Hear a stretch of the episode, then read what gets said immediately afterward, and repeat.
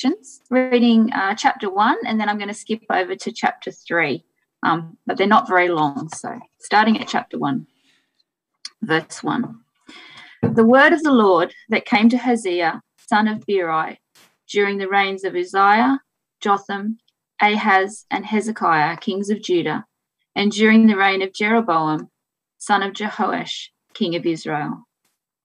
When the Lord began to speak through Hosea, the Lord said to him, Go, marry a promiscuous woman, and have children with her. For like an adulterous wife, this land is guilty of unfaithfulness to the Lord. So he married Gomer, daughter of Diblaim, and she conceived and bore him a son. Then the Lord said to Hosea, Call him Jezreel, because I will soon punish the house of Jehu for the massacre at Jezreel, and I will put an end to the kingdom of Israel. In that day I will break Israel's bow in the valley of Jezreel. Gomer conceived again and gave birth to a daughter. Then the Lord said to Hosea, Call her Lo Ruhamah, which means not loved, for I will no longer show love to Israel, that I should all forgive them. Yet I will show love to Judah, and I will save them, not by bow, sword, or battle, or by horses and horsemen, but I, the Lord their God, will save them. After she had weaned Lo Ruhamah, Gomer had another son. Then the Lord said, Call him Lo Ammi, which means not my people, for you are not my people, and I am not your God. Yet the Israelites will be like the sand on the seashore, which cannot be measured or counted. In the place where it was said to them, You are not my people, they will be called children of the living God. The people of Judah and the people of Israel will come together. They will appoint one leader and will come up out of the land, for great will be the day of Jezreel. Skipping over to chapter 3. The Lord said to me, Go, show your love to your wife again, though she is loved by another man and is an adulteress. Love her as the Lord loves the Israelites, though they turn to other gods and love the sacred raisin cakes. So I bought her for fifteen shekels of silver and about a homer and a lethek of barley. Then I told her, You are to live with me many days. You must not be a prostitute or be intimate with any man, and I will behave the same way toward you. For the Israelites will live many days without king or prince, without sacrifice or sacred stones, without ephod or household gods. Afterward, the Israelites will return and seek the Lord their God and David their king. They will come trembling to the Lord and to his blessings in the last days.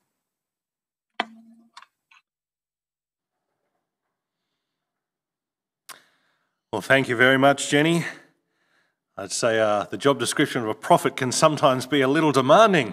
Take a, a, a, prostitute for a wife and uh, then, presumably, after she's enslaved, buy her back. And anyway, uh, today uh, we're doing a one off topical sermon looking at the 12 minor prophets. Uh, it's a big chunk, so without further ado, let me lead us in prayer and uh, we'll get stuck into it. Heavenly Father, we thank, uh, thank and praise you that you speak to us in your word, the scriptures, uh, in all the scriptures. Uh, Father, please uh, uh, give us wisdom and understanding as we come to consider, I, I guess, topically, a, a, big part of your word this morning. may you use what I've prepared to strengthen us in the faith of the Lord Jesus Christ. It's in his name we pray. Amen.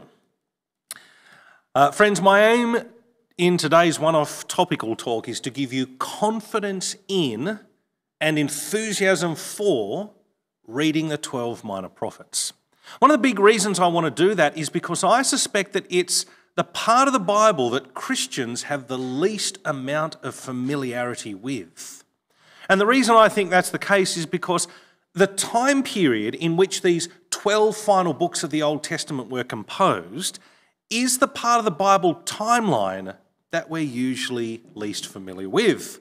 I reckon most of us know the Bible timeline starts with God creating the world, And then we get the fall as humanity rebels against God's loving rule. Then, after the flood of Noah, we get God's huge promise to Abraham land, offspring, uh, blessing. And then we have Abraham's descendants make their way to Egypt, where eventually they end up in slavery, after which we get the Exodus uh, with all you know, the plagues and the Red Sea. And then that's followed by the wilderness journey in which God's people are given his law at Mount Sinai. Then, of course, we have the entry into the promised land, the land that uh, God promised to Abraham, that gets divided up by the 12 tribes. After this, we get uh, the kingship of David and Solomon and uh, I'm delighted to say we're going to be hearing about this uh, in uh, starting of next week. And beyond Solomon, there's a big split. Sometimes we call it the, the schism, uh, the division of the kingdom of Israel, where you've got the 10 northern tribes with their hopeless kings and the two southern tribes with their mostly hopeless kings. And I reckon it's somewhere around here that I find, at least uh, for many of us, we get a little bit hazy on what happens around, say, this part of the Bible timeline and the birth of Jesus in the New Testament. And of course, that's the point where the 12 minor prophets fit in, which explains something of why we're often not all too familiar with their message. But there's immense benefit in increasing our familiarity with this part of God's holy scriptures a Jewish, a famous Jewish rabbi by the name of Ben Sira, actually his name's a lot longer than that, but we shorten his name to Ben Sira, who lived around 200 years before Jesus, viewed the writings of the minor prophets as greatly comforting. He once said, and I quote, May the bones of the 12 prophets send forth new life from where they lie, for they comforted the people of Jacob and delivered them with confident it's not surprising that that's what Ben Sira saw in the minor prophets, because as you and I know from the New Testament, God ensured that these writings were given ultimately to benefit those who know Jesus Christ as Lord and Saviour. The minor prophets are Christian scripture. They make us wise for salvation in Jesus, and they are designed to strengthen us in the faith.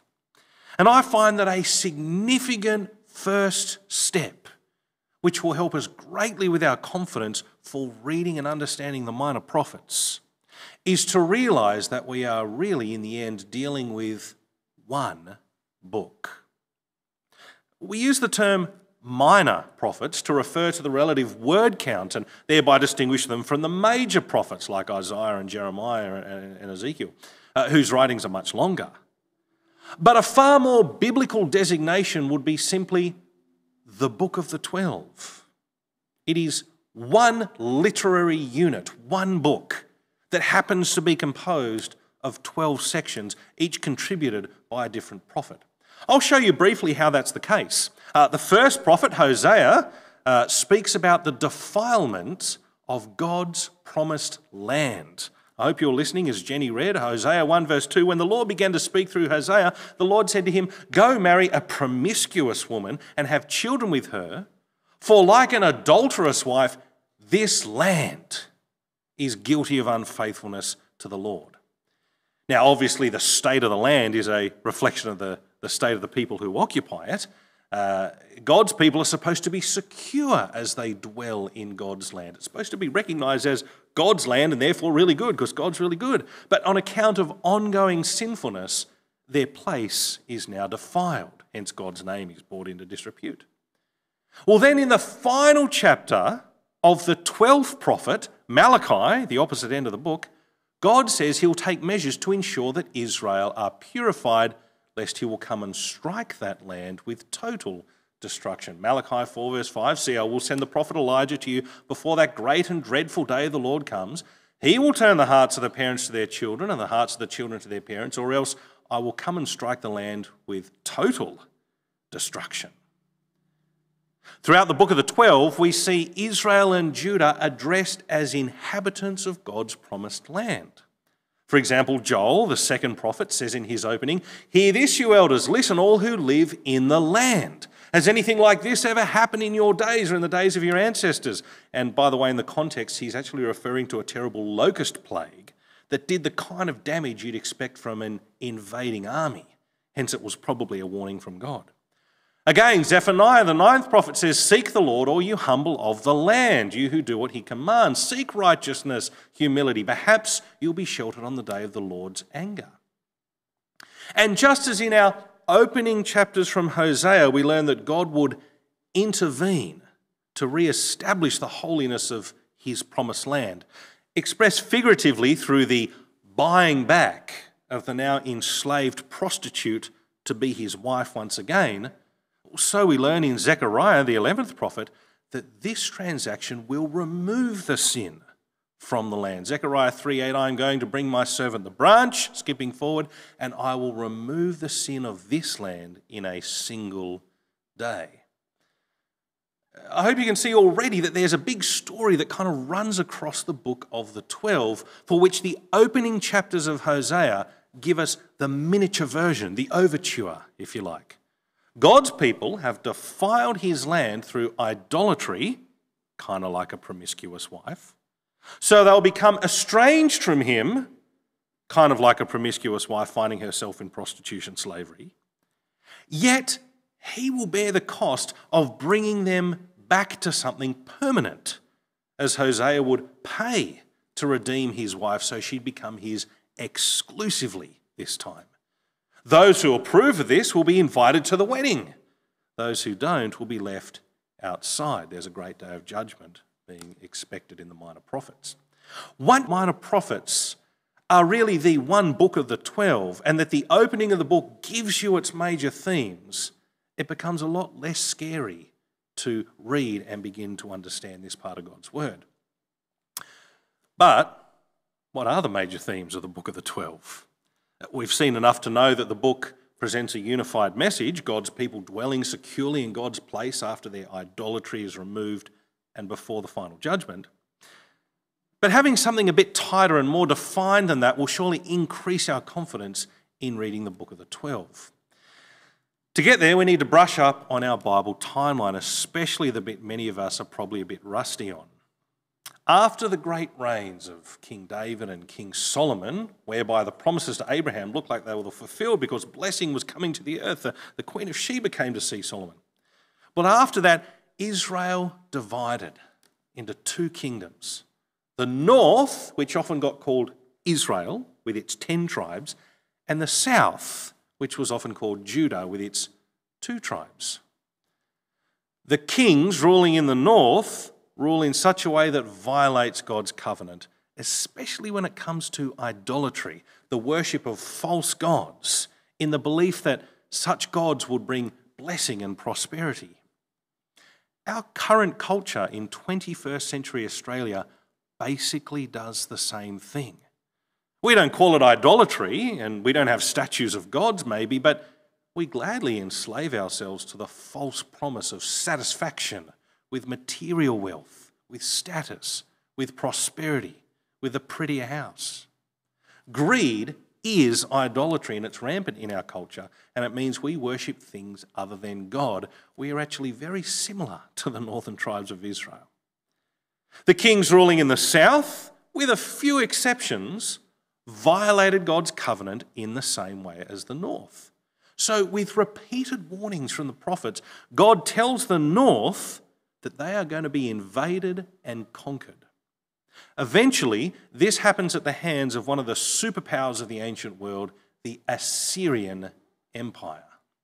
The Assyrians conquered, captured, and dispersed the majority of the Israelites roughly around 721 BC. Sometimes it's called the, the, Great Dispersion. Sometime later, with repeated warnings from the prophets, God tells the south, Judah, that they're going to be taken to exile in Babylon for 70 years, and that happened roughly around 587 BC. After these events, a remnant from Judah would return to re establish the promised land which involves rebuilding the city of Jerusalem with its temple, the house of God. And we read about this in the books of Ezra and Nehemiah, but also in the book of the 12, especially the 10th prophet, Haggai. In fact, the book of the 12 provides us with God's perspective on this whole period of Israel's history from before, during, and after the Assyrian and Babylonian conquests of God's people. Interestingly, oh, there it is, yeah, that's, that's roughly the period in which we're dealing with the book of the 12. Interestingly, there would be some from the north who remained in or close to the promised land after the Assyrian conquest. For them, they held that the centre for true worship was not Jerusalem in the south, but Samaria in the north. Hence, they would eventually become known as the Samaritans. And even for them, God's process of having the temple destroyed and Judah taken into exile, and then having people return and the temple rebuilt would somehow be a blessing for the faithful from the north, including the Samaritans and beyond. This increases our appreciation for the fact that Jesus once deliberately sought out an adulterous Samaritan woman to whom he revealed himself first as a prophet and then turned her heart back to the Lord so that she became a legitimate worshipper in spirit and truth. In that same gospel, Jesus would identify himself as the temple that would be destroyed and his people scattered, yet in three days have it rebuilt, after which he'd gather all people to himself, something the Samaritan woman had begun doing already. Can you see, just even at a small glance, how reading and understanding the 12 can give you a much greater insight into what's going on into the gospel of Jesus? But lest I get ahead of myself, which I um, want to do, with my stated aim of increasing our confidence in and enthusiasm for reading the book of the 12, the major themes are firstly, turning back to God. If you want to uh, understand what the Bible means by repentance toward God, you ought to look at what is written in the book of the 12. A great theologian I've been reading this week writes The theme of reciprocal return emerges as an inherent reading strategy that clarifies the rhetorical function of the Hosea prologue as a guide for reading all 12 books of the minor prophets together. I'm going to put that in plain English. Turning back to God is a major theme of the book of the 12, and we find in particular that sinners turning back to God happens in conjunction with God turning back to sinners. Such repentance is possible because the God we can return to resolves the problem of sin. In the law, we learn about the seriousness of sin and the process of forgiveness through the sacrificial system in the law, the Torah. But in the book of the 12, we get a lot more concentration on the moral character of sin. The fact that outward religiosity doesn't equate to a cleansed heart and conscience. Uh, coming back out of exile isn't returning to God. Returning to God is actually returning to God with your heart. And for this, God alone needs to do the cleansing. And He will do that cleansing before the final judgment. Third major theme, of which there are many warnings. Friends, it's always tempting to downplay the judgment of God, especially because most of us have not suffered the terrible atrocities that cause victims to rightly rejoice at God's holy vengeance. But judgment is easily one of the biggest and most important themes of the prophets, including the book of the 12. You might think as you read through that the pronouncements of judgment are really repetitive. But when you remember that the book actually covers a long period of time, around four centuries, you realize it's actually quite proportionate. We also learn that these things describe the way God relates to all peoples and nations, not just Israel, or not just Israel and Judah.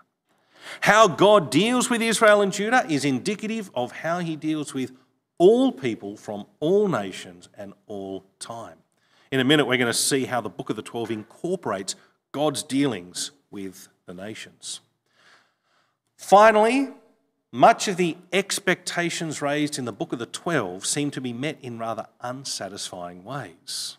But this is because they anticipate the Messiah in whom they will ultimately be fulfilled. In summary, the Book of the Twelve is one literary unit covering the period of the downfall and re establishment of both Israel and Judah in God's holy land. Its major themes are turning back to God, who resolves the problem of sin before the final judgment. It applies to all people and finds its ultimate fulfillment in Christ.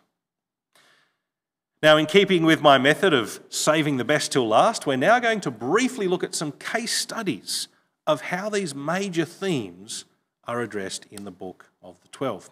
Firstly, with turning back to God. We learn from the book of the Twelve that repentance is a prerequisite for a right relationship with God. Salvation does not come without repentance. But the book of the Twelve teaches us to see that also in the positive. Repentance is truly effective. For those who return to God, He will return to them. So, Zechariah 1 3, the, therefore tell the people, this is what the Lord Almighty says Return to me, declares the Lord Almighty, and I will return to you.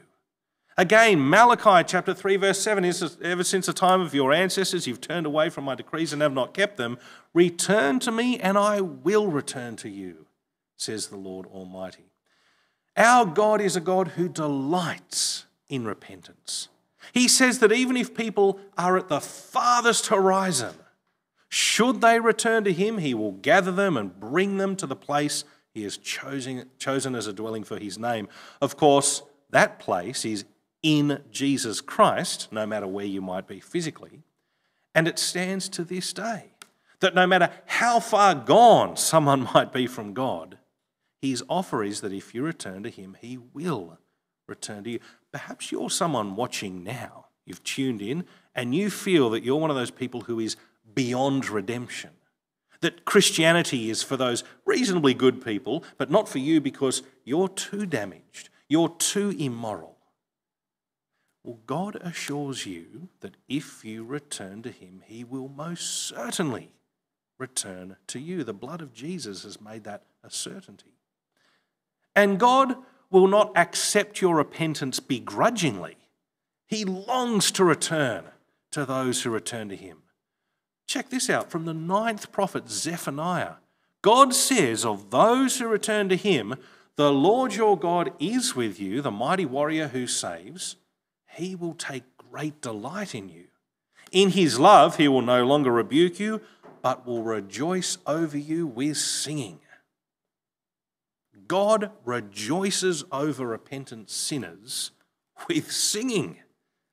If you've not yet turned to God by putting your trust in Jesus as Lord and Saviour, why not give God Himself a reason to sing this morning? Concerning the resolving of sin, we learn that it comes at personal cost to God and to God alone.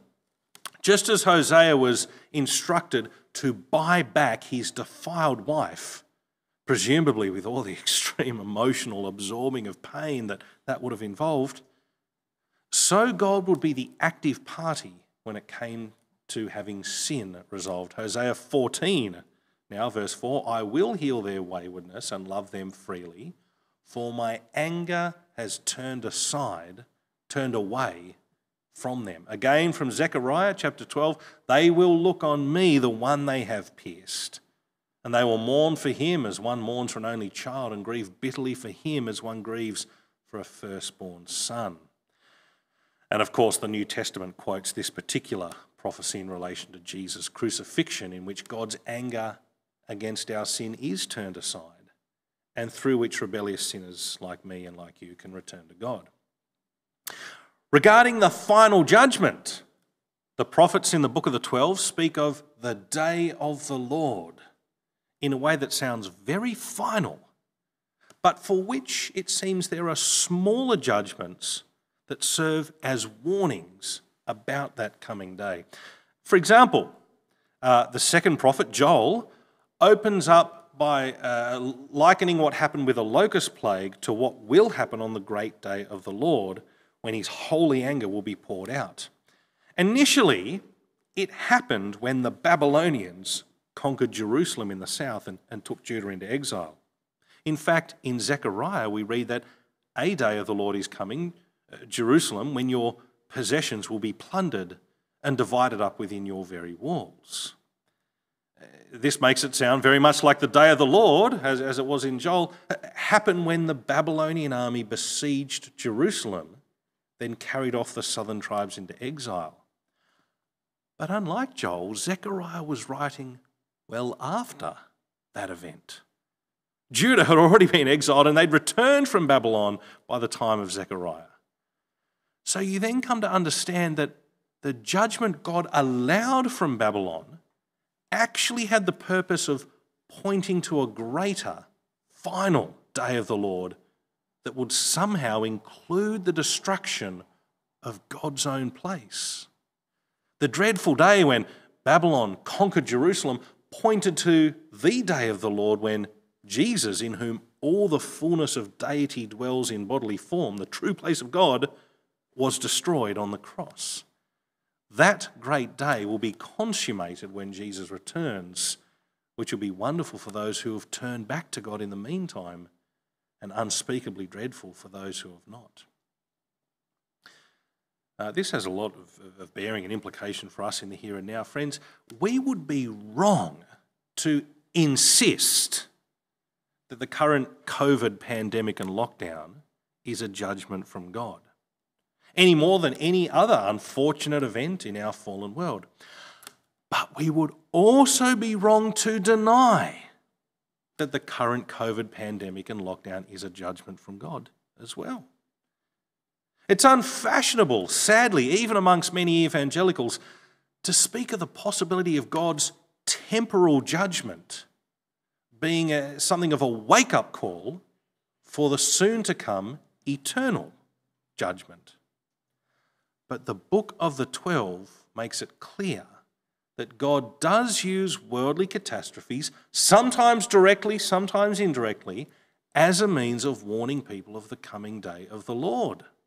I think reading the book of the 12 reminds us that it's legitimate to raise the question with our non Christian friends and family of the possibility, not the certainty, but the possibility that God is giving a partial judgment as a motivator toward repentance.